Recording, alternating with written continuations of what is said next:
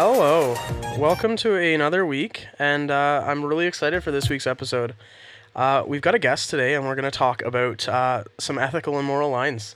It's going to be fun. Uh, before we get into that, I just want to quickly touch on the news this week. Uh, again, we're seeing more cracks happening. Uh, you've got Doug Ford has announced the mandates will not be legally binding and in terms of law. I see a lot of people cheering this on as if it's a, a real win. Uh, I don't feel quite the same. It's uh, it's just abdicating who's taking responsibility for it. He's he's basically pushed it to the private or industry, uh, and he's not protecting anyone in that sense. So it it's nice to see that the legal system will not back up what's going on right now, but they're not protecting anyone. I don't see that necessarily as a win, more a, a potential crack moving federally, you've got Justin Trudeau has effectively declared war on on the West uh, with the latest climate crisis. I'm getting head nods here. You're using hyperbole. No, he no. We're gonna get into this. It's gonna be a tonal episode. At this point, I firmly, I firmly welcome um, Wexit, our separatist from the West. Um, we'll get into that, but uh, yeah, now I guess uh, we'll uh, get into it. But yeah, today we're we're gonna talk about ethics and morals. I'm really like I've been in like limbo, not having like heard any any input from you. So I'm joined today by my friend. Um, this is the person I I make a lot of Nazi Germany references, and I tr- I try to do that with like tact and not just disregard. I think it's important to make the comparisons, but not irresponsibly. This is the person I cross reference all of my comparisons with. Doesn't mean you listen to all of them. No, not all of them. But like you've you've got schooling for this. This is something you're passionate about. So you are my authority on this. So every time I use the word Nazi, it's on your reputation. I think it also comes down to your use of the terms uh, communist, because we've had extensive conversations about how you're using that incorrectly as compared to authoritarian, totalitarian, or even fascism. But yes, we we have we our friendship is it's uh reciprocal, just on different authorities. I would say.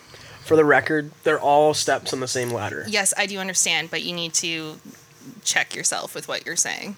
No, this is getting edited out. It's not. Um, but no, like, what is your official background in regards to history here? So I have a honors degree. I have a double major in history and English. Um, my focus on history was World War II and the Holocaust, and then um, just contemporary literature. And I have a minor in religious studies.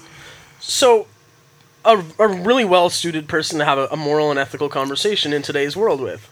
Uh, one would think so. I'm really worried about this like cheeky little grin that you have going on. Um, I'm also going to preface this with I went to a very liberal arts school, so I already know that you're going to have a ton of fun with that. Well, that, and I mean, up until this year, you, you were a leftist. I would say I was an idealist. Um, not necessarily a, I guess I would say I was center left, not like full on hardcore leftist. When I got into the age of being able to vote, it was during the Jack Layton days, and who didn't respect that man? I mean, truthfully, you've even said that you had a certain amount of respect for Jack Layton. I, I voted Jack Layton. I, I respected him enough to, to offer him a, a job.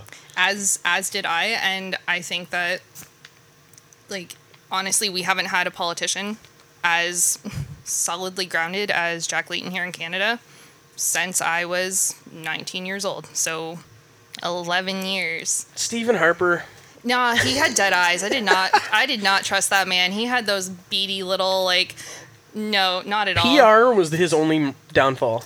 Oh, that, He did not carry well in in public image, but uh, I I actually can agree with that. Like I would put Jack Layton today in honestly the conservative camp, based on the way things have been framed now. He certainly wouldn't fit in his own party, no. uh, where they're basically Marxists. Very close. This is a podcast, so they can't see the looks you're making right now. I really wish that they could. Looks are my forte here. Looks are my forte. Um, I think Marxist is extreme, and I also wouldn't say that Jack Layton would have been a conservative, but this is where it comes down to like where I, you and I differ. Um, I think he would have been a true centrist, or nowadays what we would consider like a traditional liberal. Um, but I don't think he would have been um, like uh, in the conservative camp. See, I, I, I make that I make that comment just looking at today's conservatives, knowing that they're not conservative. So if you're looking for a center left party, it's today's conservatives. And and everyone else is just m- moved further and further left themselves. Okay, okay, I see what you're where saying. where you've got the right being mostly represented by people like the PPC, mm-hmm. Alberta, you've got the Wild Rose Party or the Mm-hmm. Yeah. Mavericks. Um, um, That's a great party name, by the way. Like the Mavericks. Yeah. Like where where where's the Gooses? Like where are the Icemen? Where's Aviators Cowboy? are just the status quo, right? Yeah, and we're just gonna bust out some awesome bikes. Like I can get behind that party. Like let's do it up. Um, But yeah, given given your your past and, and your knowledge base, uh, I'd like to throw it out there that I only have a honors degree. I do not have a master's or a PhD. We'll get there, but just covering my own. you know here, enough like- to be far more educated than the average person. I guess so. Like from That's my not really a huge compliment. The average person is not a very high bar I, I don't know. I wouldn't say that I'm more educated than the average person. In the context of this. yes, um, perhaps that way. And I've continued doing reading and like personal studies since graduating. Like I haven't stopped. Like that's one thing that I do keep doing is looking at things through a historical lens. Like I think that's very important, and I've said that for quite a long time uh, with anything that has to do with political matters. So, through the historical lens, where are we as a society today? We're not doing well. like which historical lens are we talking about? Um, my favorite lens, the, the most extreme. We're, we're talking authoritarian regime. I didn't use the word communist. Thank you. I appreciate that. Um, because again, not every authoritarian regime is communist. Nope. Um, We're not doing well. I think it was earlier this week. I was sending you like, or like video, not video, um, pictures going through my textbooks where we were looking at. I'm gonna say this wrong. I'm sorry. I'm a very bad agnostic, but can- canonical. Did I say that right? I think that's close. I know what you're talking about. It was looking at things that happened in like the biblical canon compared to what happened during World War II. Um, well, not even World War II. Um, under the Nazi regime pre declaration of war. So, looking at kind of like the Nuremberg laws and the exclusionary laws. And honestly, like, we're almost at, I hate saying that we're almost at Kristallnacht because that's terrifying, truthfully. And I've been trying very hard since last October to not speak in hyperbole. um, that's like a whole other thing that like you know about. But but we're we're getting we're getting close. Oh yeah, I, I've I've said it for a while where it's like people are so quick to shut down whenever you reference any of the, the genuinely tragic history, but it's like if you don't frame it in some extremes, you're not putting enough of a guard up to protect slipping there. And we're we're no longer like on the edge, we're on the hill. It would just be a different type of Kristallnacht. Um, there was a bakery, I believe, um, in and around the cities that we live, and they said that they were not going to enforce the vaccine or the mask mandates, and these people got berated on the internet. Like people were calling for their business to be shut down. So while Kristallnacht was literally going to Jewish businesses and residences and smashing the glass in and having that type of terrorism, that is terrorism complete terrorism, you're instilling fear. I don't think that things are going to necessarily be the same in that context because we're going through a completely different lens. Um, when it comes to ways of being exclusionary in society and even how people express their frustration or how they create others and ways of damaging um, people or creating fear in a way to try and either get people to leave or to kind of like toe a line or fall in line. Oh, for sure. I, I see that everywhere, and I look at like, I try to stay away from like Facebook and Twitter. I like Instagram. It seems to be a bit of my echo chamber, um, which is feels safer. Um, Twitter is just a whole different beast, and, and I really think it brings out the absolute worst in people. Oh, it's a dumpster fire. It is, but like if you go through some of this stuff, like, and it doesn't even have to be politically charged. If you go to like a good life post, and you've got people that are are literally cheering on, oh how it's so much nicer that these anti-vaxxers aren't in my place. But the thing that's crazy about that is like, that's what drives me crazy. Um, when you start talking about these anti-vaxxers not being in a place because like how looking at someone you don't know if they're a vaxxer or an anti-vaxxer and it's the exact same way as when you look into the jewish exclusionary laws like other than having to identify through like in nazi germany like wearing the yellow star of david like people generally wouldn't know. Like you can't necessarily look at someone and be like through a religious context like where i'm going to take it here. Like oh yeah what we have here is we have like we have a christian we have someone who's jewish like you wouldn't know. But yeah like people just get like exceptionally disgusting very quickly when it's kind of okay when people don't step in and be like what are you talking about and everyone's so bold on the internet it's absolutely disgusting I I grew up in in a country setting where if you walked out of line, you were quickly smacked back into line. I grew up where you cross a line and, and you'll you'll get hands. And you get home and you tell your parents, I've got a black eye because of this. You get more because you don't step out of line within within reason. And we live in a society where not enough people have been punched. When when things get too far, there's no corrective force. And, and you raise a whole society of adults that are, have no fear of social repercussions when they go too far. See, it's funny when you say like when you got out of line because when I think of getting out of line, I think of people that are towing the line and not willing to like stand up for things when it's required.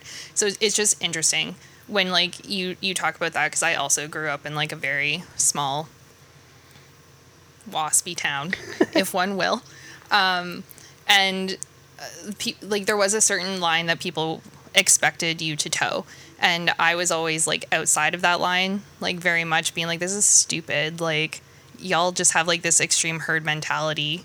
Why would you even even do that? And like a lot of people would say the same thing or say things that are wrong. And i was the first person to like call people out for that. Like it's odd how much of my life is like framed throughout a world war ii context but i had a friend and I remember him taking a, a Sharpie pen and he put like the SS symbol like in that like little soft spot between your your thumb and your index finger and I was like what the heck are you doing bud like do you do you recognize Skateboard logo. We all did those SS's. who the hell decided? like who in marketing was like this is a great idea but no he wasn't a skater so like it's not even that like this is literally the same guy that would like joke around and like throw a salute Okay. Yeah, He meant it. He meant it. He 100% meant it. And it was like, what are you doing? Like, you can't do that. Like, do you understand? Like, the, and we all went to history class. Like, we know what that means. That's like, in certain contexts, is like understanding what the swastika means. And it's just like small town. Like, people can just like be bigoted or whatever. And apparently it's fine. Like, most people won't call it out. But I was like the first person to do that and be like, you're like an awful person on so many levels if you think that that's even remotely okay. Yeah, no, it's uh, it's it's wild. I, I when I say like get out of line, I, I generally mean in like respect. So like if somebody gets in your face and like gets disrespectful, like you see now on like Twitter, that was quickly corrected in in real life where I grew up, where like you could be certain amount of confrontational. Once you cross a line, you would get. Whereas like today, there's just no checks and balances. They have uh, free reign, and like when I talk about like the good life comments and stuff, I really mean to highlight the fact that it the social construct right now is such a tinderbox that I don't think it would take a lot to turn a vast majority of people into some really dark corners. Well, and that's the thing, like humans, like we're naturally very violent people. Um, we're also I don't want to say like a herd people, but like we require a certain amount of community. Like it's just part of the human the human nature.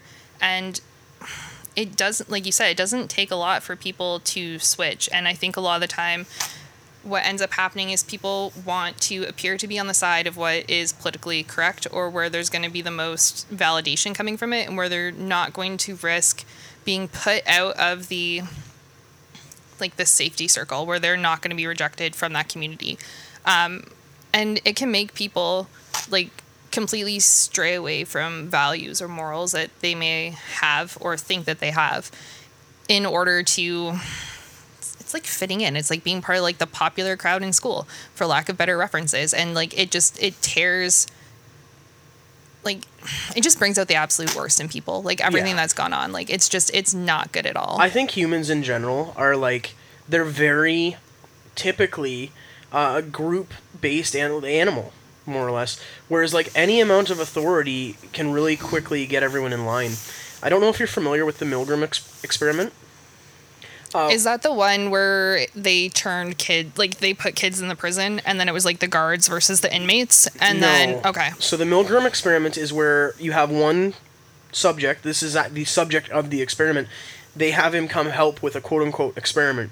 He's in a blind room working a control panel. Yep. And he's pushing, he's turning the knob or pushing the buttons that slowly increases the shock to the person on the other side of the wall, which he can't see. Yeah. Now, given this is an experiment, it's not actually shocking a person, but but the response he gets is as if he was. So the screams keep getting louder and louder, Yep. and somebody with a lab coat comes in and tells him, "Okay, more, more," and they they do this up until the point the the quote unquote victim here is screaming, "You're going to kill me! The, the don't kill me!" And they keep going, as long as somebody with a clipboard and a lab coat says, "Turn it one more." Turn it one more. So there's not even like a threat of physical violence no or any like there's- serious there's ramifications for what this person's doing. Literally just you. They they set it up that somebody's an authority telling you to do this. Oh, that's that has completely happened throughout history. You don't Oh, yeah. even need like to have like a what's this called the Milgram experiment. That like that that's a completely useless experiment in my opinion. Like if you look throughout history, like that that's just but I how think it's things fascinating work. to see just how quickly a normal average person who they they weren't raised in any surround there was no culture around this. It's they came in off the street and within 15 minutes they've effectively killed someone. Yeah. and and they they know it it's a conscious thing but because they thought it was a controlled experiment they would not be allowed to take things too far they're being told by the person and and it's just wild I, and it, it just goes to show how quick it is to move people And the thing with that is that it's just one person with one person with a clipboard. It's not like there's no threats there's no force there's no Well, what I mean is that it's not like a group, like any kind of political party or anyone with real Right. power happening there, is what I mean. Like it's just a one on one situation. There's no like real, real pressure, if you will. right But it, it's not unique. You No. know what I mean? Like it, it's happened long, long, long before that. it just shocks me for pardon the pun but uh, it shocks me to see how quickly people can can fall for this really and how few people are willing to speak up and stand out uh, as somebody who's kind of been fighting this fight in today's society it's wild to see how few people really support i've had family literally just stop seeing me because of my views despite the fact that i'm now tested two or three times a week so I, I quantifiably pose no risk to anybody. you probably know better than people that are vaccinated and just going off of the I'm vaccinated, I'm Hundred safe. percent. Um, like thoughts or protocols with things. Like I haven't been subjected to testing. I'm just like, oh, I have my vaccine, so people automatically assume that, and that that's crazy to me. Right. Like it's crazy that I could have a sore throat, which is one of the like symptoms, if you will, but because I'm vaccinated, like oh, like you're still kind of clear because you only have the one, whereas you like who, as part of your job, needs to like get tested however many times, like empirically you are more trustworthy than I am here. Yep. But I'm free to like walk around. Yep. And if if even uh, even if I come into close contact, I have to quarantine for ten days. If I have passed somebody that tests positive later, if you've got your vaccine, there's no requirements, no requirements of testing or monitoring at all. No. It's ridiculous. But uh, yeah, and I think that gets us back to like the ethics and morals. Have we crossed any of your lines yet? Yes. What lines are they? Where have we crossed them? Uh, this one's like hard, and I've actually been trying to like prep for this, um, especially since listening to your last episode where you said you're going to take me to the fire after. I'm just going to call you out here because you said you weren't going to when we were having this discussion, like messaging, and then I heard that, and I was one of those, you mother, come on here. I told you I was going to push back where I needed to. yeah, but there's pushback, and then there's openly saying that you're going to take me. Um, I live in hyperbole. Again and I'm act like I'm not supposed to live in that realm. um, where can I go with where my lines have been crossed? Um, the approval for vaccinating children. That's like a huge, huge no go for me. Um, oh my god, I'm like blanking here. I'm the worst. And I know we've talked about this too when it comes to line. Um, oh god. While you think, I, I just want to kind of highlight, and I'm going to go into this in an, an episode or two with the whole kids situation. And uh, I find it really scary that you've got in the States now. Um, no, just keep oh, going. okay. But I remembered. I find it scary how in the States you've now got a, an emergency approved blood thinner for children, which is, again, it makes no sense right now. And then you have, even in, in Ontario here, I've seen it, where they're now starting to put publications out and advertisements out saying that it's not rare for kids to have a stroke. And I don't care what world you live in, it is rare for children to have strokes. So I, I look at these two facts, these two empirical facts, and I, I really pause and I, I wonder like, are they doing this because they know we're going to see an increase? Because like I and I, I do I, I want to capture the background numbers. I want I want to know what the background rate of child stroke is before we get really into this. Because I think we're probably a few weeks away from Health Canada approving it.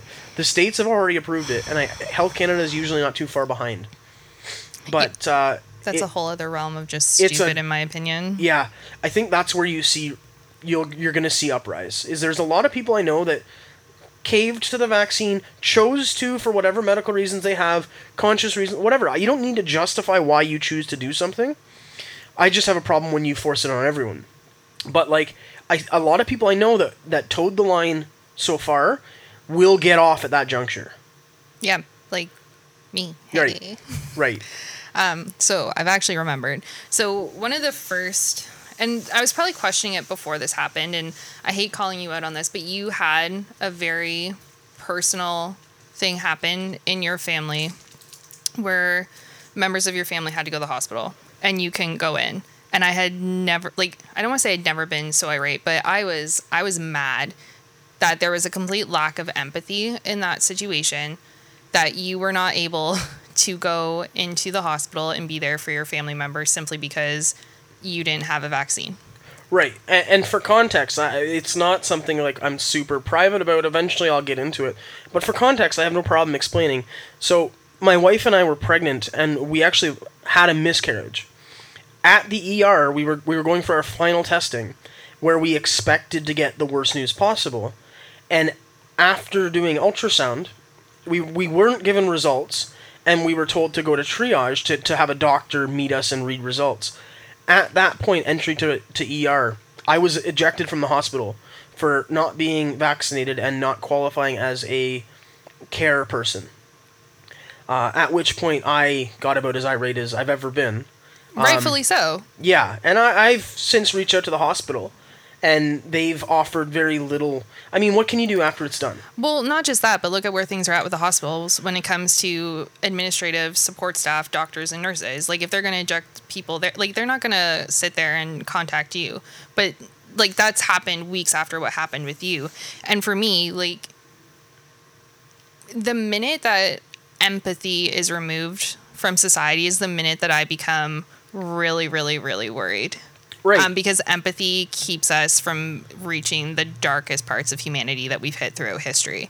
Um, but that's that's probably the most terrible thing that could ever happen to a woman. I've never experienced it. and to have to do it absolutely alone. alone.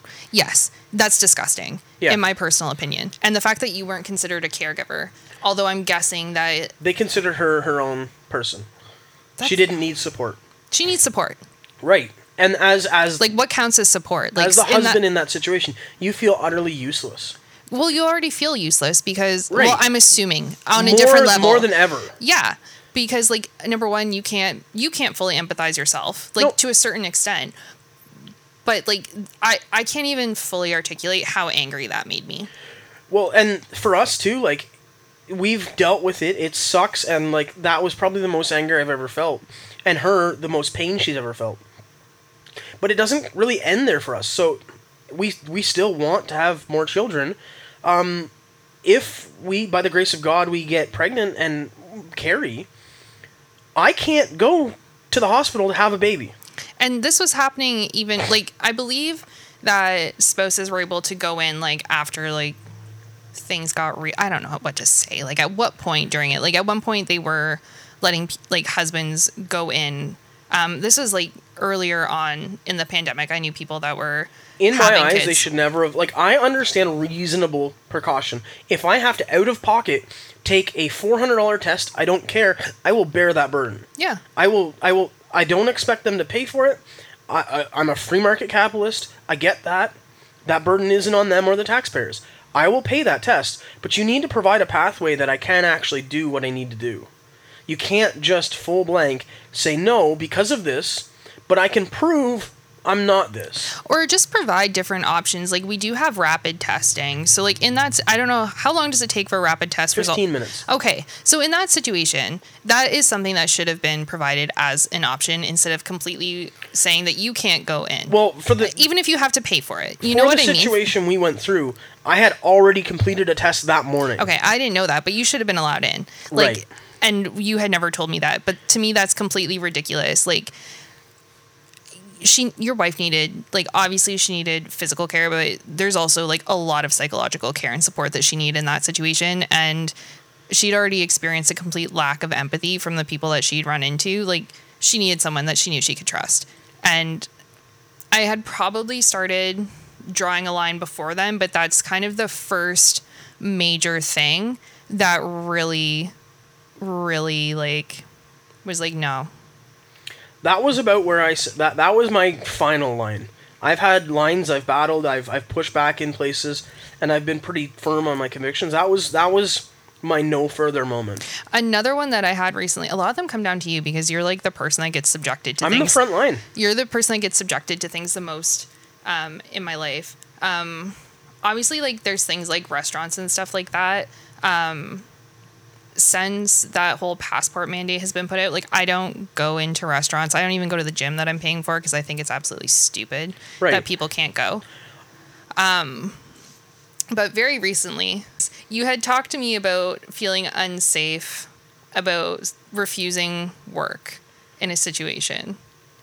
And that was like, I can't even talk about this, can I? You can, you're good. Okay. We, we won't get into details, but yeah. Yeah, you said that you felt that you couldn't um, turn down what was obviously unsafe work because you felt that you were already like, I don't want to say on the line. What was the phrasing that you used? Like under a microscope. Right. That your actions are already being. Yeah, I, um, they're looking for a reason to, to fix a problem when it comes to me. This is the nature we're in. No, I know. No, I know. I'm just, I'm just trying to choose my words wisely here, um, based off of things. But that was, I, I lost it. Like I lost it. That people feel that they can't turn down unsafe work because they're already feeling like they're under a microscope. Right. Like that's just ridiculous. There's a lot of lines in my life. I've uh it's it's not a fun battle to be on. I'm not going to lie. No, and like you and I talk about it very, very, very often. Um, and again, I'm on a slightly different line because I do toe the line more than you do. Um, I got the vaccine very early on, but a lot of that was for health reasons. Like I have an autoimmune Right. disorder, and, for me, that was it was something that I makes was like, sense. I'm not I, I think you're right. yeah, like when you don't know what the full effects are going to be of something, like No, I I said from the start, I, I agree with your choice. It makes sense. Yeah. Um, but for other people, like, give them, people need to be allowed to have a choice and have a certain amount of autonomy over their own body. Um, the thing that I think is funny about this is that, um, like, as a woman, a lot of time we get told what to do with our bodies, and people are like, oh, like, it's fine. So I'm kind of like happy now that people are actually being like, oh, it's my body. I deserve a certain amount of autonomy. Because for me, it's like, yeah, you do. Like, now you're angry. I'm glad we're at that point, but that's like a completely different um, like conversation to be had. But I think as things are happening more to people in my life, because things are opening up more, that's where I become more like I see more and more lines are being crossed because like I said, things are opening up more and it's starting to impact people like day to day a lot more. Yeah, and I, I think looking at how they've done it, and again, we, we touched on the top of this of how like the government has kind of abdicated, abdicated, um, how they've done it, and they've put the policing on businesses, and it, it's a twofold method. It's it's it really does demoralize businesses and, and puts them in a place where they can't stand up, lest they be shut down and penalized. And it washes the hands of, of the government from actually being the the hand that puts it in place.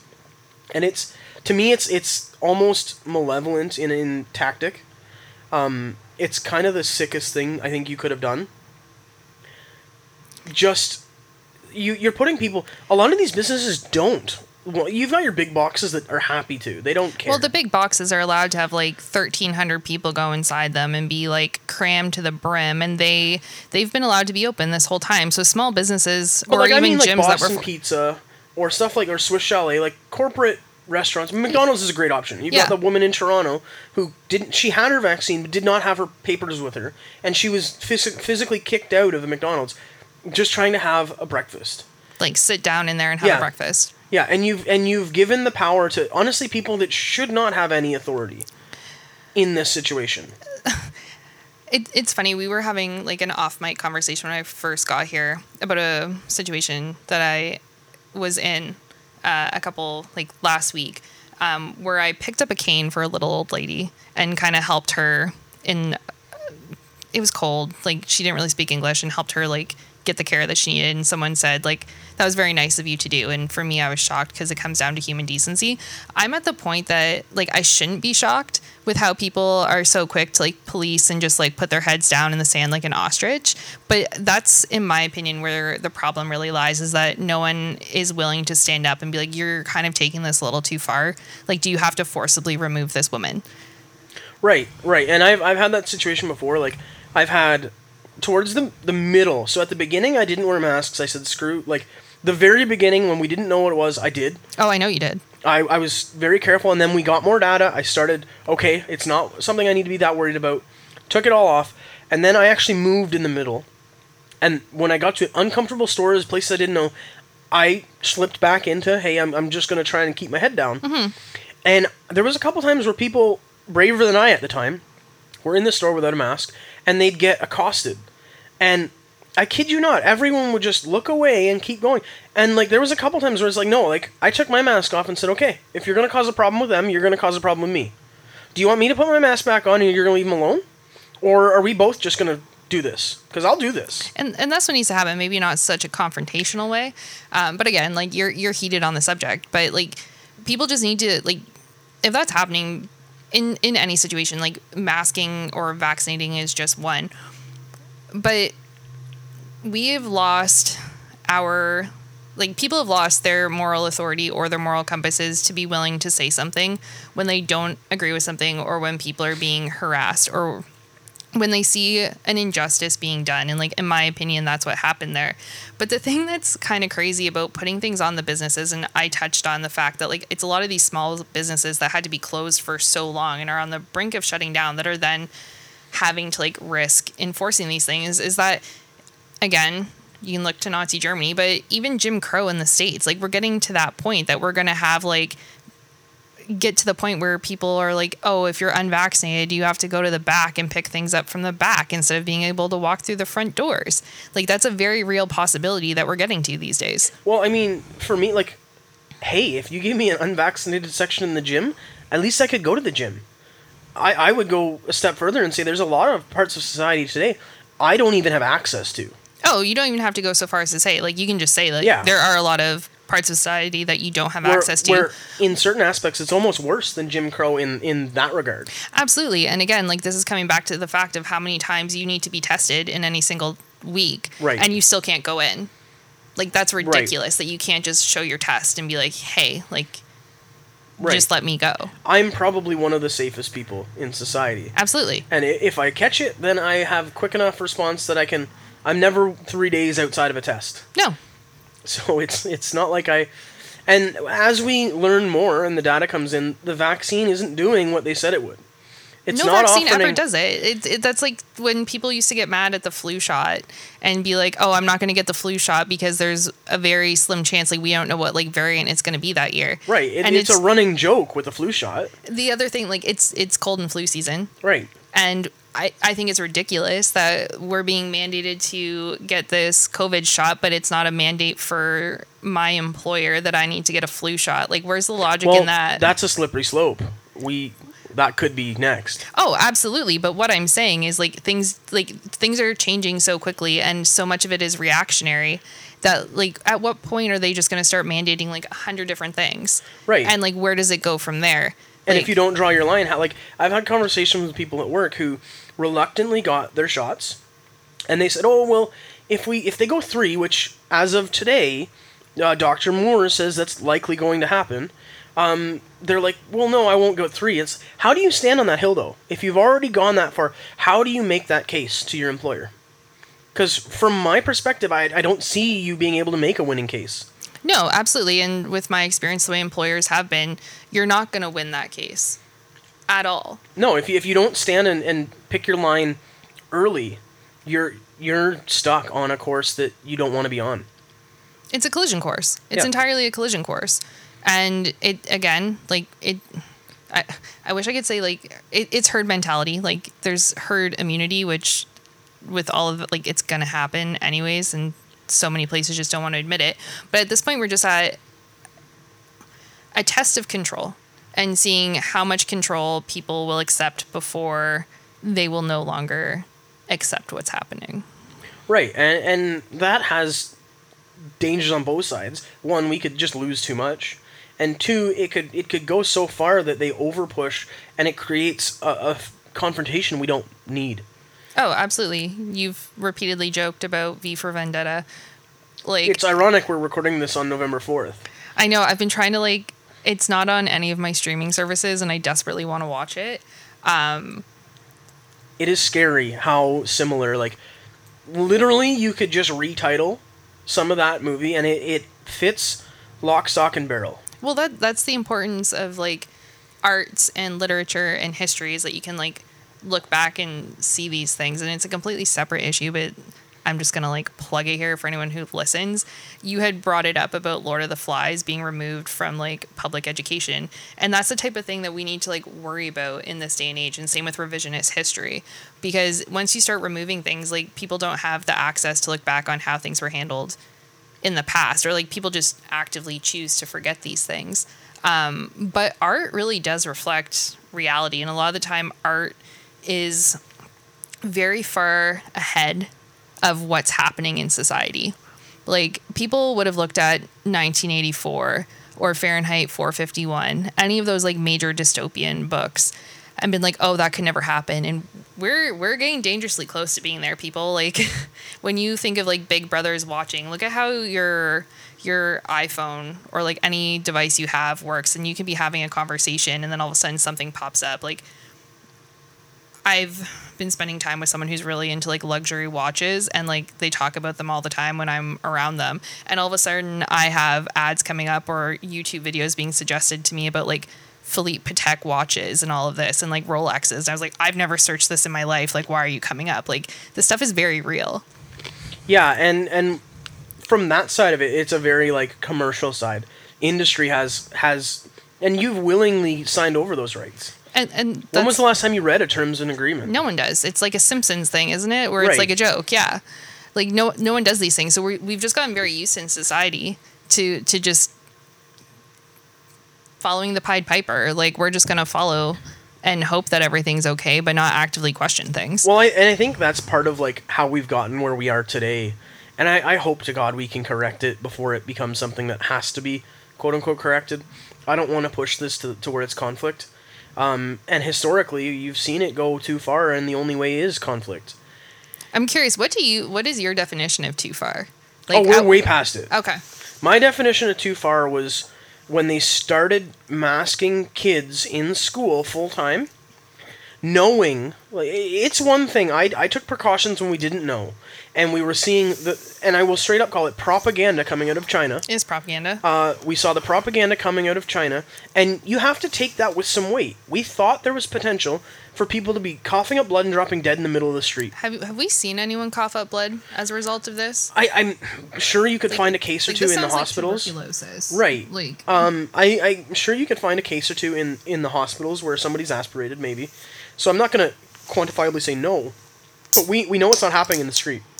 I mean, we also don't have like mass graves of people that we're having to like bulldoze. Again, and you, you saw that in with China. lie. And, and wasn't they it New threat- York? they threatened it in New York, and they never actually did it. yeah. Um, the propaganda has always been huge, and it, you have to give it some credence when you don't have more info. But once we had the information and we knew kids were not at risk, both at spreading and and contracting, Kids are little germ buckets, Kids anyways. Like absolutely should not have been masked No, at all. Uh, after we got the data, 100% should have been removed. We know that it it suppresses their immune system and puts them more at risk. As we saw in September, Ontario themselves put out warnings of RSV because immunes have been suppressed by being too sterile, and you then are at more risk for future stuff. Which is ridiculous. The other thing, like with kids, and I had an issue with this with my nieces, was it's more damaging for them not to be socialized than to for them to potentially like get a little cough or whatever happens. It Um, kills me when you see like under three with a mask, under four with a mask. They they need the social cues. Absolutely. Like you and I were joking about this that I'm an adult and I can't read social cues a lot of the time.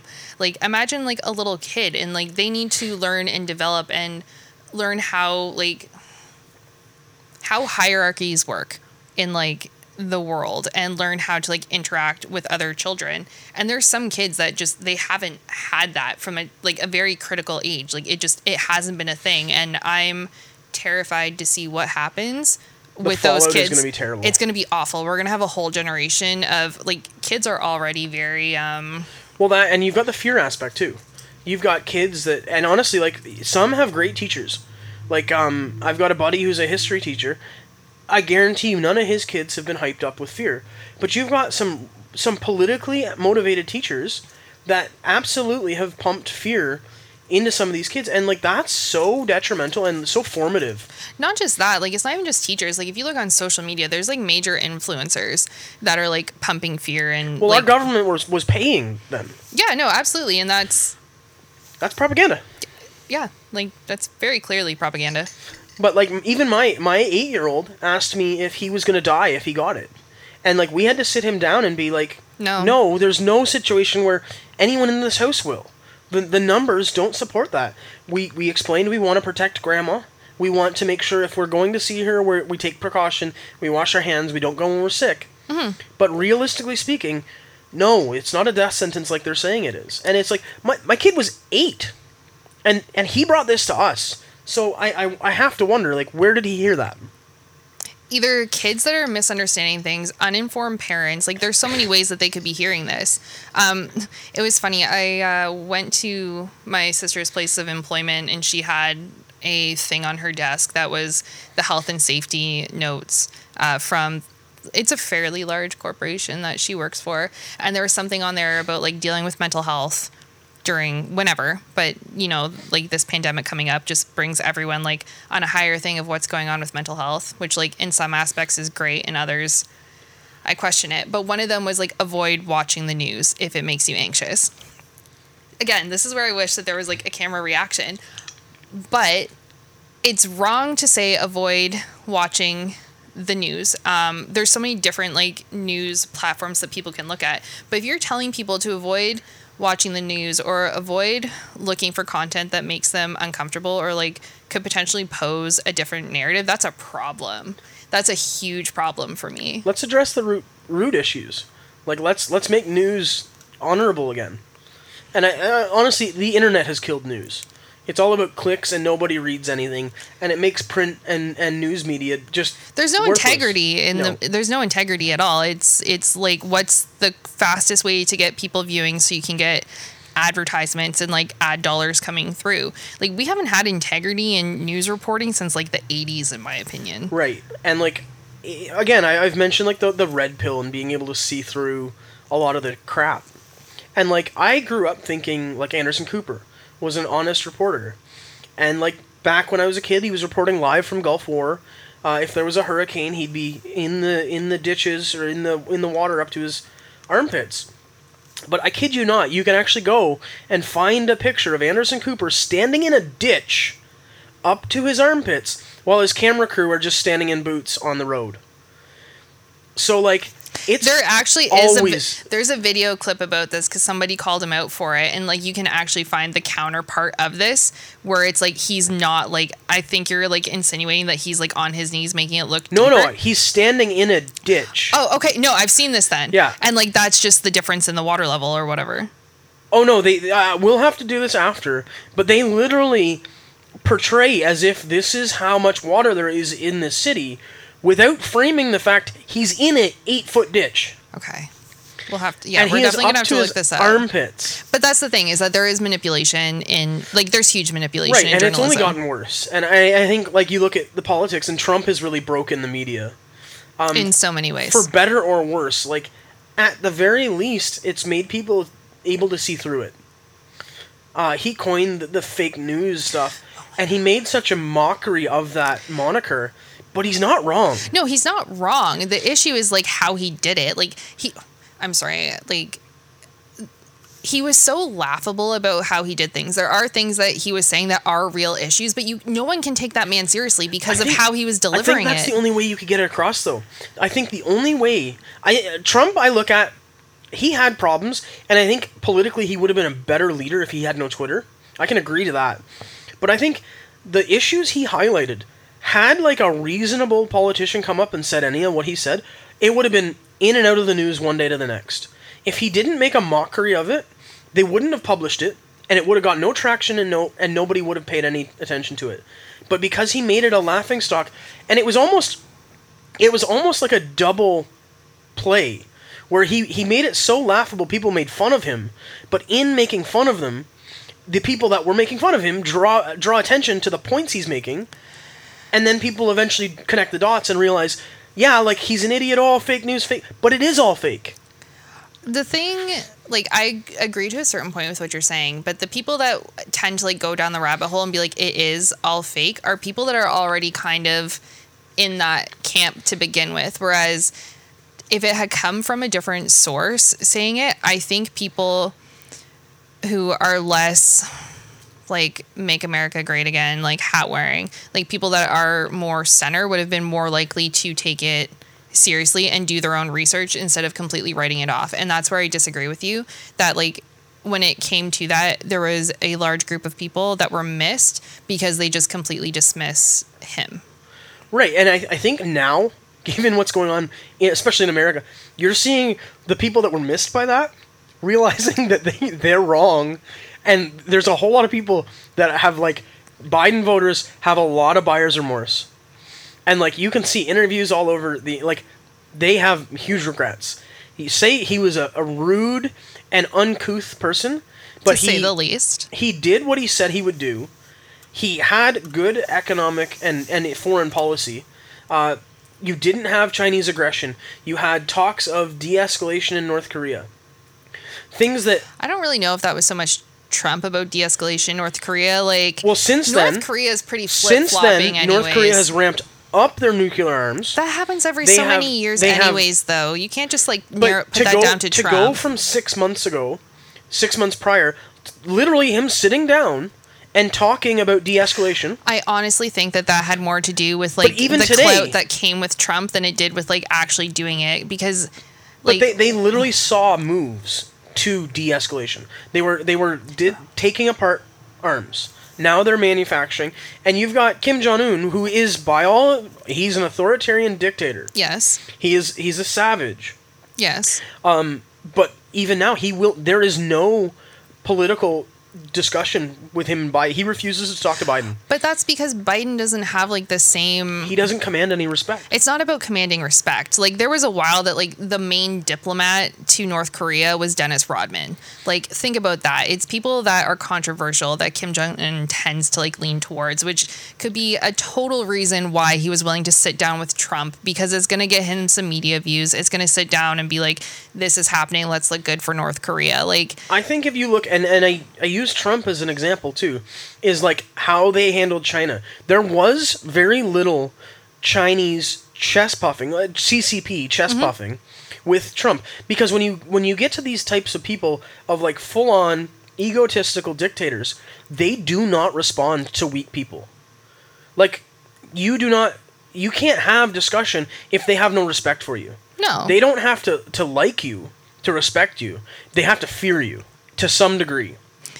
And I think that's why you saw a lot of these these crazy dictators that as soon as Trump was gone, we've got real big escalations. I think like there's the big escalations, but the minute Trump is gone, with how like shortages are happening with certain like products throughout the world, like we are very much at the mercy of China and shipping channels at the moment. So like they know that they have everyone's proverbial balls in their hands. Like they have all the power at the moment. And I can think of one world leader that would actually like say something to them and he's a controversial world leader. I respect Putin. okay, I didn't want to say it. You I, and I have talked make about no, this before. I make no qualms. He- I've, I've he's said a that I monster re- of his own making, but I've said for years that I respect him, like years, years and years, probably, probably I- since I was eighteen. I don't necessarily admire him. He's done some horrible things, but he has my respect. Those are different things. Right. Those are completely right. I different just things. want I just wanted to highlight that. Same. Like I would not say like, oh, like this exceptional like stand-up gentleman, but when it comes to like getting things done, which while again can be questionable, like his major actions tend to align with his words. Right. And he has moral and ethical codes. He's also not flip-floppy. Right. He does what he says, and, and he works within the boundaries he lays out. I have a certain respect for him. Whereas that's something that modern politicians in this side of the world are just void of. I mean, it's also kind of easy when no one challenges you or if they do challenge you somehow they end up with like severe radiation poisoning. Right. But again, it's essentially a one party system when you think about it. It's a one man system. Like a- right. The thing is, though, if you go over there and poll people, he may not have majority support. So, like, you could question their elections, but he certainly has more. He, I, I would go as far to say, is he has more populist support than Trudeau has here. Oh, absolutely. With Trudeau winning an election with about thirty percent of the popular vote. I really that election, I don't understand what happened with that. we deserve what we get as a as a country. I I understand that like uh, what's the type of voting? It's like block voting or whatever. Help me out here. Where you just toe the line your parents have always voted. No, no, no, way. no, no. Like where you strategically vote instead of voting off of like Oh, your morals. you're talking the vote split. Yeah. Like I I would not vote split this election. Like that may have made something different, but like morally I could not do that. Right. So maybe that's on all of us. Like maybe a vote split would have been the smarter thing to do. I've covered it before, where um, we break down. Realistically, Erin O'Toole would be the only other person that could have won, and uh, he's the same person. It's it's the same policies with a different name. So really, it made no difference. We would have been heading the same direction. It's funny because I think in your last episode, maybe two episodes ago, we talk about like the weakness of men. And I don't just think it's like men in general, I'm going to say like humans, but people are so unwilling to stand up for what they think is important or what needs to be done. Um, and at the moment, like, not even just that, where is it getting with this? Leaders. We do not have strong leaders at all. We have essentially this We're in a she session. uh, yeah, that's no, because you and I have talked about this. Like, I sent you, I sent you articles about how like when stuff gets really bad, it tends to be the women that like get angry first.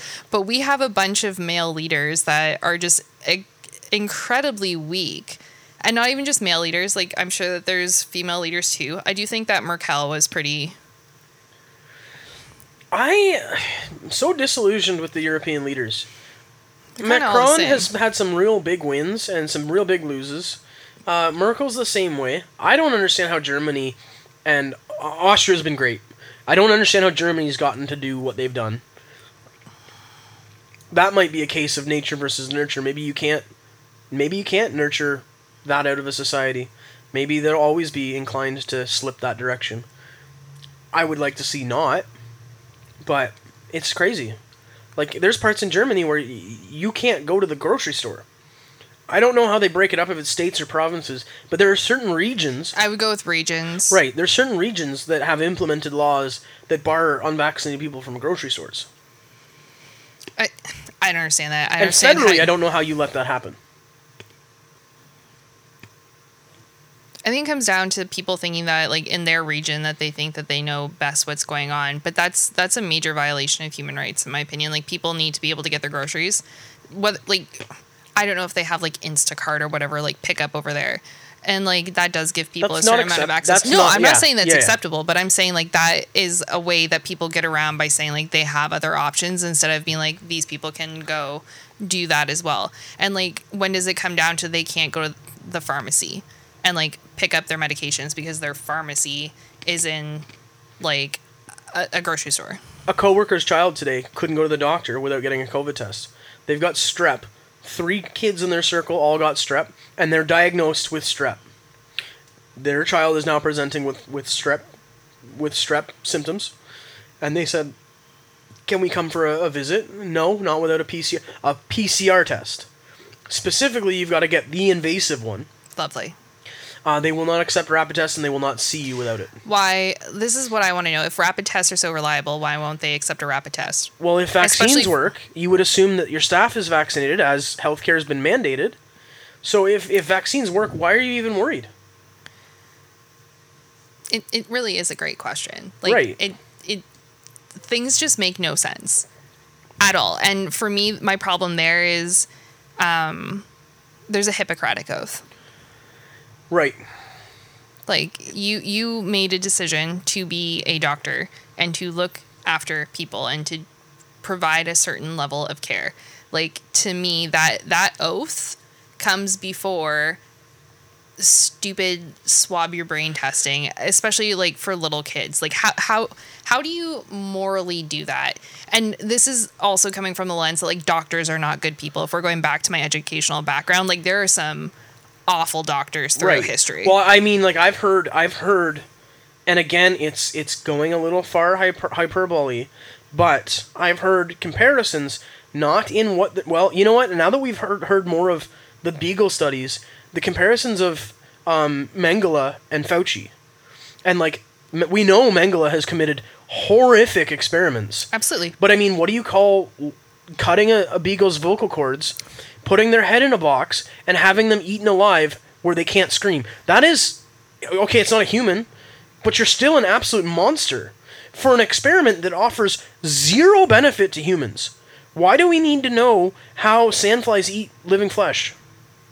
I mean, if we're coming from a CSI thing, Gil Grissom absolutely would have needed to know that for solving some right. kind of you, ridiculous you can make that argument with a with a pathologist. Yeah, but but no, like at that point, that's sadistic. Right. So again, I, I, it's hyperbole, but like That's not you can- hyperbole. to say that Fauci's Mengele is a, I can admit that's a stretch. Maybe not as big a stretch as I think it might be. Well, the difference is a beagle versus twins or Soviet prisoners of war. But even some of like when you think like a lot of those experiments were just absolutely well, like and remember this is this is the same person who did the AIDS research, who knowingly infected orphans and uh, and minority communities. So I mean, it's it doesn't always stop at beagles. No, and if we're going from like the sadist argument, like when you look at one of the first criteria is for a serial killer. It's like what kind of harm did they do to to animals before it escalated to humans. Not Right. saying that that is all like at all what is happening here, but like you definitely need to be aware of these situations. Like it, it's a removal of empathy Yep. in in any capacity here. Yep, and just uh, an inability to like make yourself any accountable. You've seen him get taken to task by by Rand Paul, and he just avoids any accountability. None of it has ever been on him, and I don't think that man will ever take responsibility for any of his own actions. But I think too, when you talk about how like doctors and how it's been and you see them kind of really dishonor their hippocratic oath. And you've got nurses that are I've, I've heard firsthand people go for their injection and they tell them i am being coerced. I do not want this and they still inject them. In our law that is illegal. You've I've, I've heard of women going and crying while it's happening and it still happens. By the word of our law that is illegal. They are not allowed to do it if they even suspect coercion Yet we live again groupthink and and herd mentality. It's just this is what we're doing. But I think too, like there's there's a real harm potential in that too, because like say you've got ten percent of the society that are kind of seeing all of these bad things, whether they're building it up to be more than it is or not. Say you've got ten percent that are pretty much just losing complete faith in the systems that are there to support well-being Yeah. you've got people losing faith in doctors. And like my own experiences with doctors right now i have very little trust in doctors. Just again no empathy at all. It's not just that is that like this is a completely separate issue but doctors in some cases if you don't have a good one have their own agendas that they're pushing. Like with for whatever reason and i've been on the receiving end of that for Right, completely other issues. But in so many cases like a there is a hippocratic oath and they have a duty to look after your health and well-being but that also comes down to listening to their their patients with what's coming to them and a lot of the times that just doesn't happen. For whatever reason us knowing our own bodies or having any kind of body autonomy has just for a while like even pre-pandemic like that's just been thrown out out the window. Well yeah and, and you've got systems that basically are set up to just reject the input from like if you want to look at a natural path or a more holistic approach your opinion is immediately just thrown out. A lot of a lot of times with doctors. Um, and you kind of see that it becomes almost a factory setting where they're just churning out doctors that kind of follow the same rubric and don't look at big picture this is how i'm taught and it's one course of action when it's not always that answer.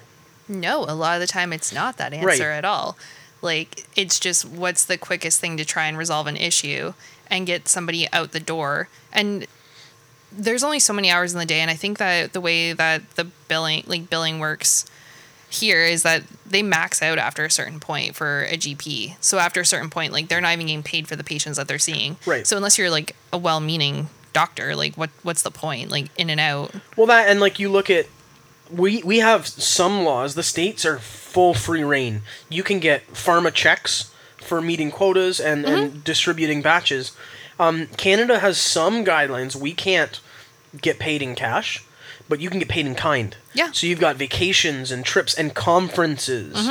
a conference in the bahamas or whatever Um, right. yeah So it's like there is there is influence from and this doesn't necessarily apply to covid because i certainly don't with the governments in the pockets they don't need to grease any wheels.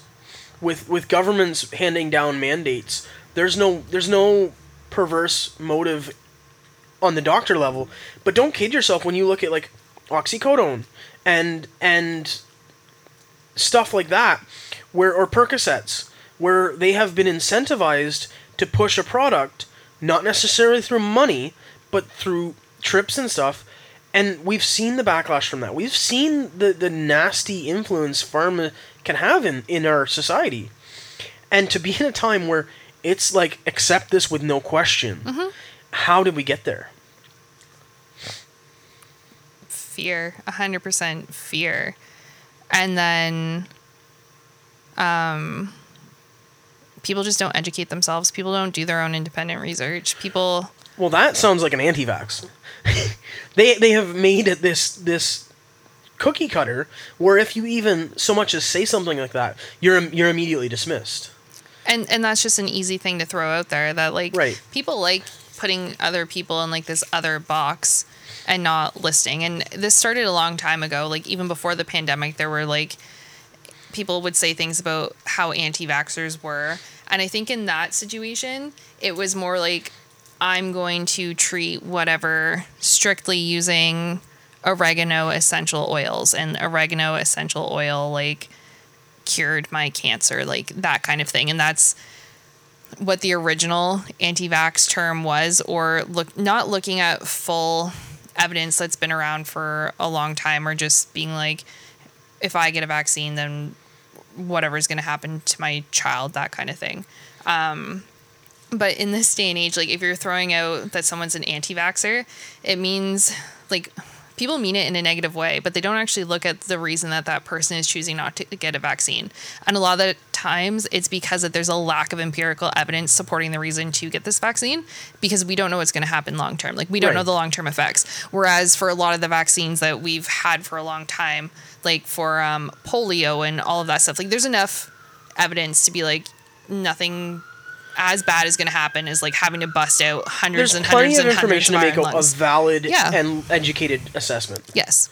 Whereas, and like you're talking about something that like now today, like one, it skipped multiple trials, um, which is terrifying. right, including animal trials, um, which is wild to me.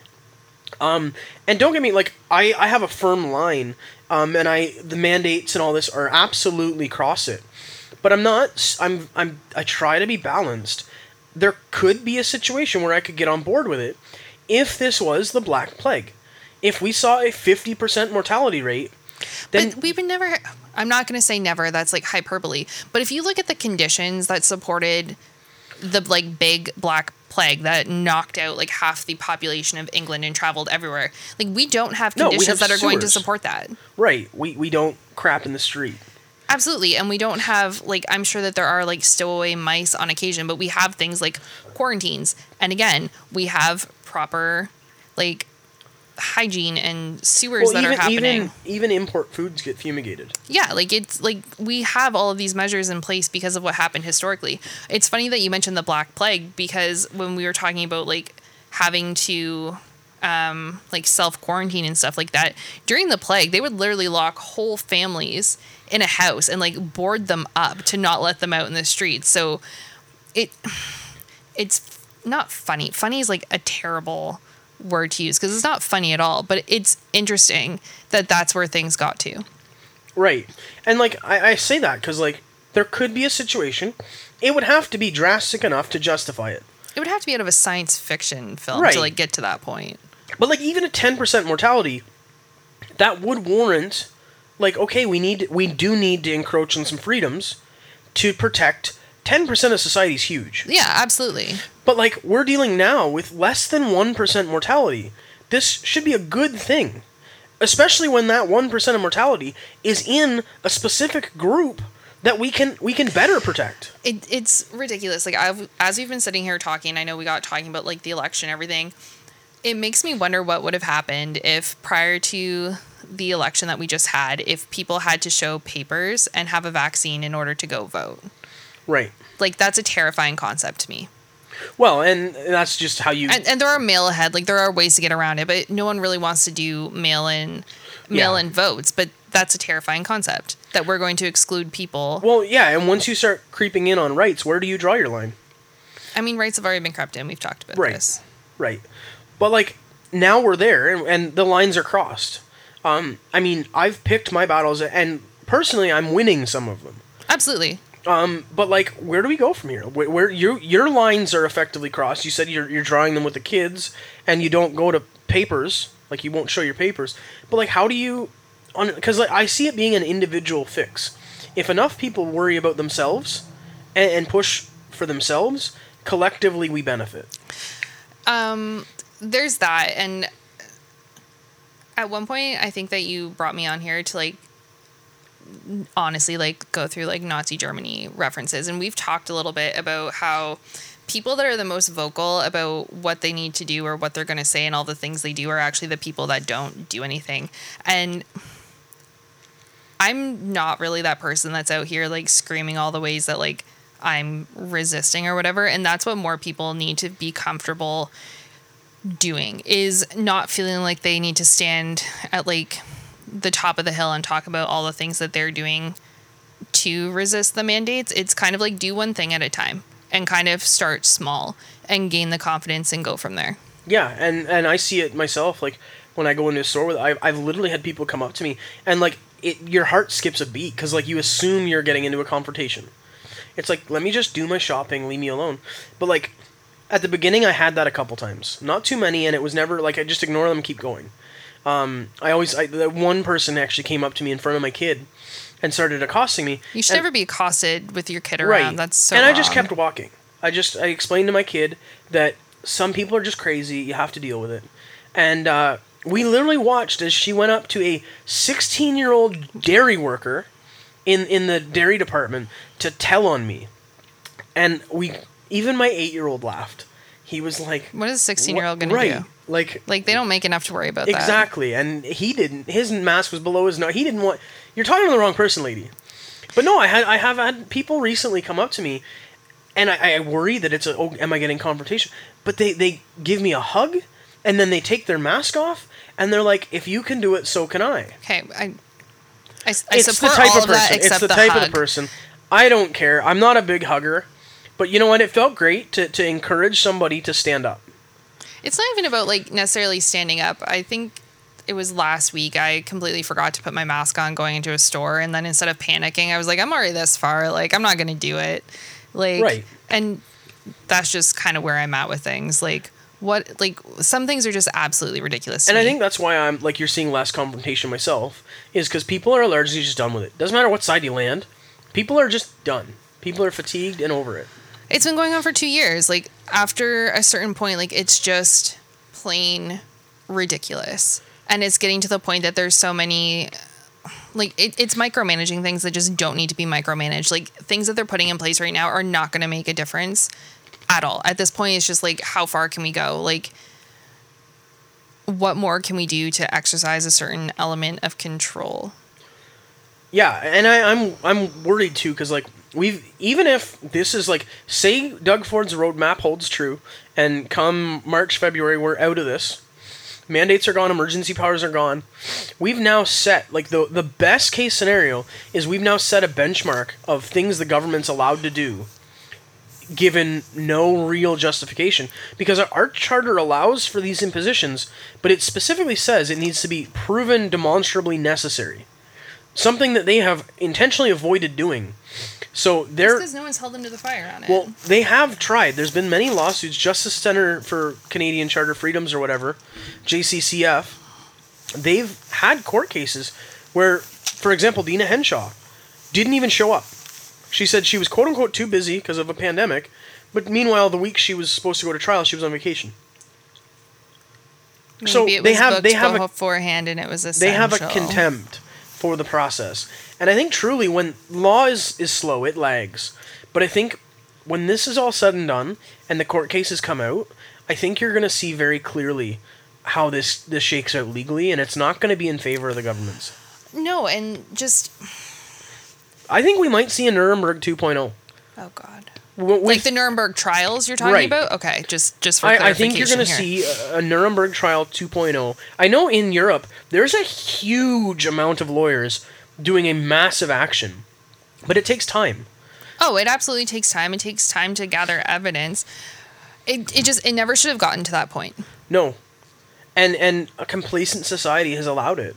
A complacent society always allows it, and they just want things to be taken care of, and people want to be comfortable, and they want to continue to be able to do the things that they want to do instead of being slightly uncomfortable for a little while, especially when for like a year and a half everyone was essentially uncomfortable and couldn't do anything. So you give people like a little like ounce of freedom after they've had none and they're like no like It's I like Stockholm syndrome.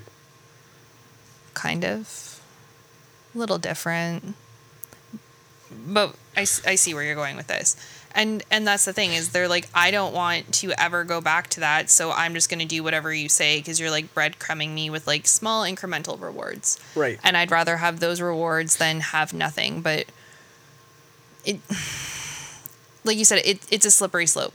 Like it does not take a lot to go from where we're at now and then somebody saying that there's a big like nuclear threat coming from wherever and all of a sudden we need to start doing like xyz to plan for that Well, and they've already floated the idea of lockdowns for climate crisis. So you've you've now entered this option onto the table. You just change your justification as long as you think you can justify it publicly. You've said it's it's on the table. it's funny saying lockdowns for climate crisis because where i work um, people have been told that depending where they fall on this whole vaccine mandate that work from home is not possible which is ridiculous like we've proven through this entire process that working from home is totally a thing. And when it comes down to climate crisis, if more people can work from home, there's going to be less emissions. And don't get me wrong, car emissions are not even like the major like like the big contributor to what's happening in climate um, issues. But there's so many other things that provide people options to either a not have to lose their job or be forced into a situation that they don't want to do.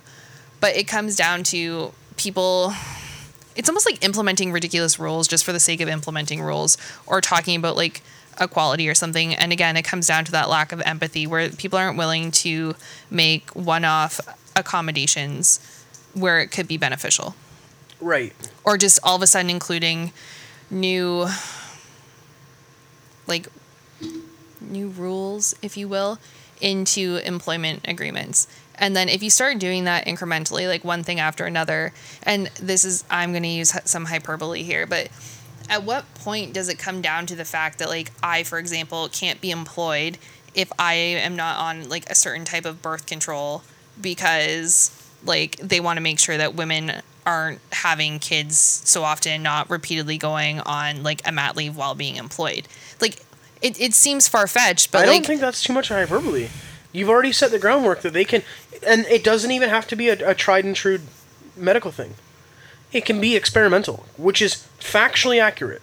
or in my case like i have some mental health struggles and i'm on certain like types of medication at one point even though i signed an employment agreement with this contract that said xyz can they all of a sudden like throw out something new that says that either because of my medical history or because of medications that i'm on i'm no longer like safe to be working where i'm working like that's terrifying to me Right. And and we've seen and the scarier part is no one's going to stand up. We've seen it. Where where the pushback is non-existent. It takes so little to kind of to herd people into just okay, this is what we need to do for the the greater good. and it's terrifying because it's at the point that it's like with your coworkers and people that like you you would generally have considered your friend which is where like it comes down to what's happened historically is neighbors turning on neighbors Yep. Yeah, no, and I've I've had that. I've had I've got some good coworkers that I, I can confide in and, and we're good. Um, that are kind of just trapped in this mess with me. They just are on a different side of the the, the corners. But I've I've had coworkers where I've literally had to be like, You're dead to me. i'm getting to the point that i'm becoming worried in the workplace where it becomes like incentivized to kind of like catch somebody and it's like oh they're not wearing a mask like you get a reward or like this is happening you get a reward Well, and that dives into the social credit idea. yeah And I think I think that's a, a real worry. I that'll be a whole nother episode, but I, I see that especially when you, we've talked about cryptocurrencies, and if we have a centralized Canadian cryptocurrency, having what you're allowed to spend tied to your social credit, it's not that's not a theory that that is in place in places like China, so it's it's not crazy, and it's something we're certainly not guarded enough about as a whole, I, I kind of expect it to get worse because again, we're not we're not as guarded as we should be. we're not as guarded as guarded as we should be. People just want to continue being comfortable, and until it directly impacts them in a way that they're not like, oh, it's just like a shot in my arm. Like it needs to get to a point that it's deeply personal before hopefully people will say something. But like historically, that's not really on. Like It's always too late. it's always way too late, or a lot of for a lot of people it never reaches that point. Yeah. Like I hate saying that society is like morally corrupt because I don't think society is necessarily morally corrupt. I think that we're morally bankrupt. Is a better way of putting it. Right. Where you you leave no good values and morals eh, to push back against the bad ones. Well, and even like pre-pandemic, like people can see people being accosted out in the streets for like religious beliefs or whatever, and so few people are willing to like stand up and say something. Right. And like it's just because it's easier not to. Yep. Yeah, and you've same thing goes like bar culture where where somebody will probably take advantage of somebody they shouldn't, and you've got a group of people that oh, they'll turn their head to it. Or if you've got uh, somebody yelling at their girlfriend in the in the streets, no one gets involved. It's not my business. I'm not. It's not my fight. The other thing is that like if you are the person that wants to get involved, someone's like holding you back, saying it's not yours, and it makes people question what's going on and be like, oh, like if I'm, or it makes people think that they're not supposed to do it instead of like actually following through. Like I would rather take a punch than not stand up when I see something Right. happening in those situations. Right. The the sad thing is that's that's a rare mentality. Yeah, it comes back to the old lady who needed like who dropped her cane, picking it up and doing it. Like no one wants to do that. Everyone has their heads down on their phone. Yeah. And and unless they can get it for the gram, they're not going to do anything for social clout. No, and uh, it's that whole social currency thing. Like people don't just do things for the sake of being a good person. Um, people are so tied to their phones instead of like learning like real lessons or finding value through other places. Like I'm an English major, like books are my thing. There's so many things that you can get from like classics, if you will, but no one chooses to read them these days or they're not allowed to be read. Yeah, and that that's picking up at a crazy pace. I have so many issues with that. Like we're we're dangerously approaching, we're burning books. Yeah, digitally we, we really are. And uh, and that's where like I kind of I'm I'm stuck looking at the totality of where we're at in society and really find that's why I make so many references to to Nazi Germany because there's just so many things on every different front that are screaming red flags. And it, it's it's like at what point do we do we stop and listen? It it should have been happening before. Like something that I struggle with is that regrettably a lot of the survivors from the Holocaust are no longer with us. And even if they were, I don't know how technologically savvy they would be I've like seen a couple speeches. I have. I have seen a few, but you don't see those get circulated enough. It's not like when we were in high school or even elementary school, did they have like the survivors come and like talk to you kind of thing? a little bit, yeah. Yeah. So that doesn't happen anymore. And again, because we don't have a lot of survivors, um, and again, I don't know how good they'd be with like Zoom or whatever. Right. Like we don't have those stories directly comparing it. It's one thing for me or you to sit here and be like, there's a lot of comparisons happening. And then there's a whole other thing of someone who went through one of the worst atrocities of mechanized murder that the world has ever seen um, and come and say like this is the comparisons that are happening Yeah. like it, it's very different Yeah. like me It gives me chills when I when I hear and I've not heard any survivors say don't worry. I haven't heard one say no this isn't it. I've heard a lot say hey, we need to start listening. I haven't heard one say no, we should dial it back, you're good. no you can't dial it back No, I mean I haven't I haven't Oh. heard one say no, this isn't this isn't warning signs. no they're they're They're all saying the same thing. i think like uh, how many times have, has the like executive order for like emergency power been renewed I think it's three? about six months you're allowed. okay Um, and it's been renewed like, like at least December three it's times set to renew again, and they've already said they will be.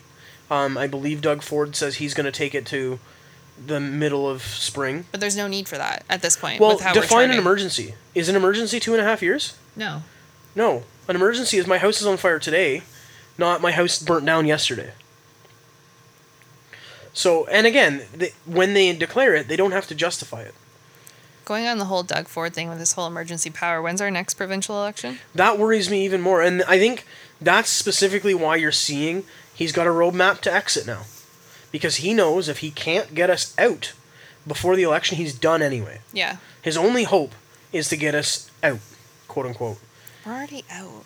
And, No, like, but I mean out from under their control. Oh, okay, gotcha. Um, so like he's already said this is when we're going to remove passports, this is when we're going to remove masks, and I take it with a grain of salt because he's the same person who said it was 2 weeks. I still think it's ridiculous that we're supposed to be wearing masks now when at the height of the pandemic there was no mask mandate. Right. Like, and and we've we've quantifiably seen they've made no concernable difference. You can look at the states, different states, different laws. It hasn't made an impact country to country, state to state, area to area. It doesn't make a difference. But it's become political, you can't admit anything was wrong. Well, it's like everything's related to like when somebody dies, it's like it was even if they had COVID, they're like, oh, it was COVID. We're not looking at like any other major conditions that they may have had that are actually Well, funny, funny you mention that. I think, and again, this is where time will not. Again, I've, I've said it a bunch of times. History will not view this era well. No, Um, and you're you're already seeing history starting to catch up. So Italy, I don't have the numbers in front of me, but they have edited their COVID death numbers from I believe it was thirty or forty thousand to single thousand, like three or four thousand deaths. They have amended their counts because it was done in error. And I think you might see that happen globally and realize, look, this was a bit of a like a satanic panic type thing where it's everyone just thought COVID, COVID, COVID, COVID, and they weren't the blinders were on so much that it just got rubber stamped. well, it's kind of like when something. I hate using the word trendy, but like when something is like publicized or whatever, all of a sudden like everyone has that going on, or all of a sudden it's like this is what you just need to call something. Well, just look at the number of times we've used the word hyperbole in this conversation. Okay, but that is from like my own but no, it, it rubs off though. It's true. I've used it, and that's a word I don't normally use. except I say it to you all the time. But yeah, like from my perspective, that that's actually a pretty good example. Like I try not to speak in hyperbole for my own purposes. It's just something that I'm working on. But it's actually kind of funny because I feel like our entire society is operating through hyperbole at the moment. Like everything is just like blown completely out of proportion in so many ways. and you can't get the genie back in the bottle. Like you can't, you can't talk to a somebody that's really worked up on fear over this. You can't talk them out of it. Well, the thing with the genie in the bottle is that the djinn or the genie is generally just angry for being trapped and they just want to be free. They cause more havoc when they're trapped. Right. But yeah, like I, I yeah, I you just can't talk sense, and I, I, I don't. That's something I struggle with. Is You how You can't talk sense into people that are so close minded that they can't even have a proper discussion. Like that the, the the true sense of debate and discussion is gone. Like you can't have a debate or have a different view or a different opinion of someone without being called some kind of like ridiculous term. Like you can't have true academic discussion or academic debate, which is terrifying. yeah, and if if you do, you're you're labeled this, that, or the other just to dismiss your perspective. because it's easier to dismiss than to like question your own thoughts or think, "Hey, maybe I'm a little wrong here." Yeah, and and that's exactly where I see like holding the line and drawing your lines is because when you look at those discussions and, and where they've been had, is the minute you back down or concede anything, you're done. You you can't win that argument. You can't you can't reason. Whereas if you you have values, you have morals, and you have ethics, you stand that ground, and you have a better chance of at least having that discussion.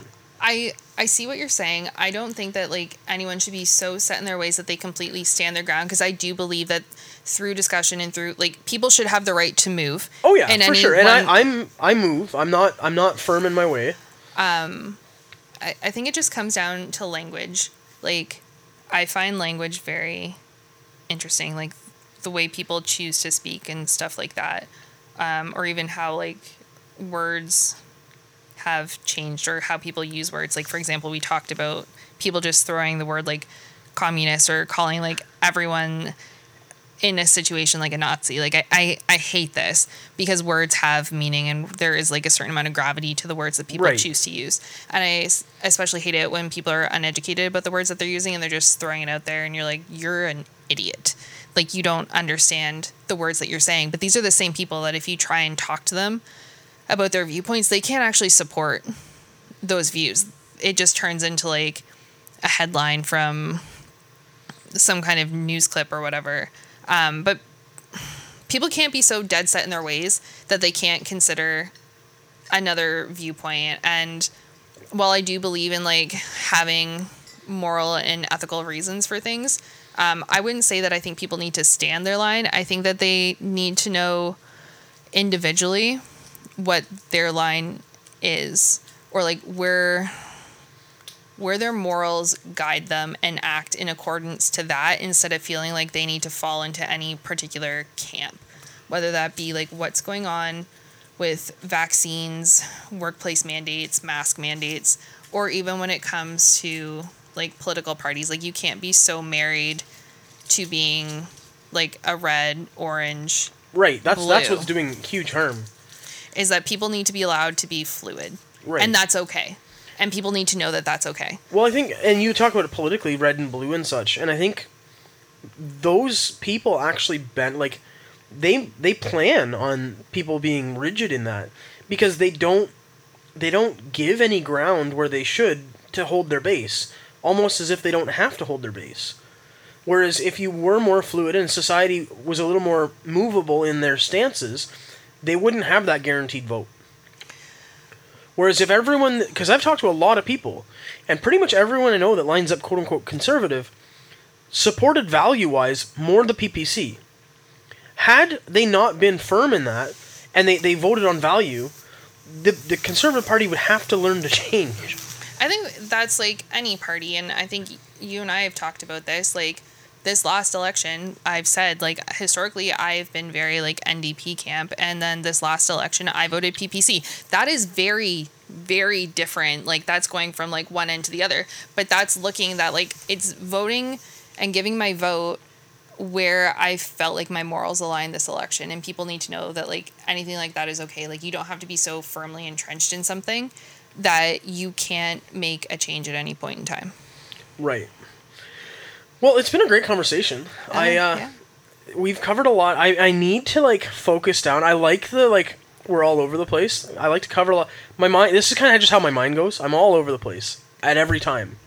I think But- what you need is like a board where you're filming and like we or filming, recording, and you need to have like a whiteboard of like these four things need to be hit, and like we're just gonna kind of like look at it, and by we I mean like whoever you have on here, and be like, okay, we hit this, we hit this, we need to like figure out a way to I hate this term, but circle back. Okay, Jen.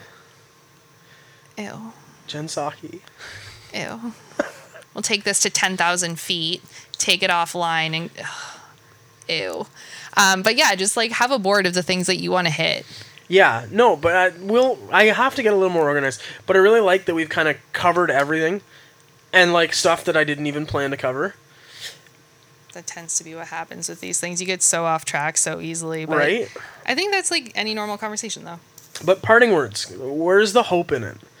Given the the doom and gloom we've seen compared to history, and where our lines are, where where's your hope? The hope is in individual people actually realizing that it's okay to not not accept everything. I think that sometimes people think that it's an all or nothing mentality and that if something's being put out in a totality that they need to accept all of it and it comes down to like you don't have to accept everything. It can be one thing at a time. Um, the other thing is as friends, family, coworkers start being affected more deeply, then that's where people are gonna get like their like backs up and be like, but this person isn't what society is saying that they are. Like that doesn't align, and that's where people are gonna start standing up a bit more. Um, and I think when people just get tired, sadly, that's when things are gonna break down when they just become so insanely frustrated. I see a lot of cracks. I, I'm I'm eternally hopeful. I, I'm cautiously worried, but eternally hopeful. That must be fun. It's it sucks. Meanwhile, I I'm I'm all of this while still trying to navigate being the odd one out in the system. Yeah, but you're you're doing it within the system, which is important. Like that's a whole other thing. That's a that whole- yeah. whole other conversation.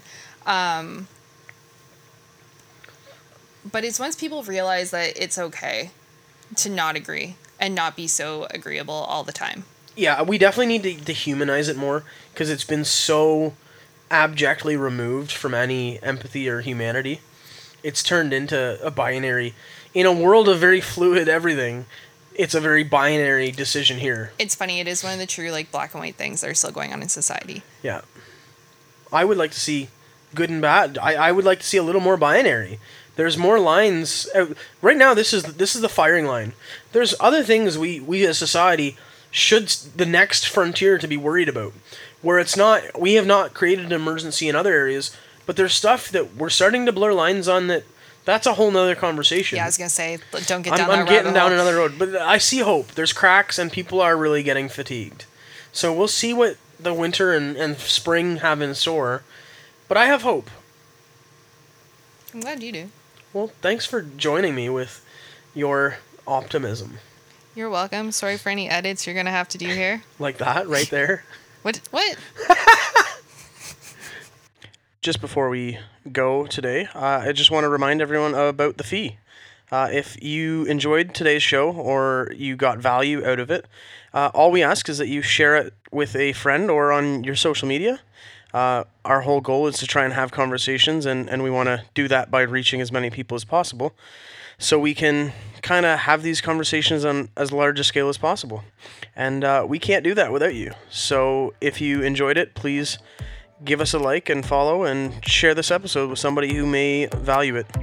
Until next week, I hope you all have a wonderful week. Take care, everybody.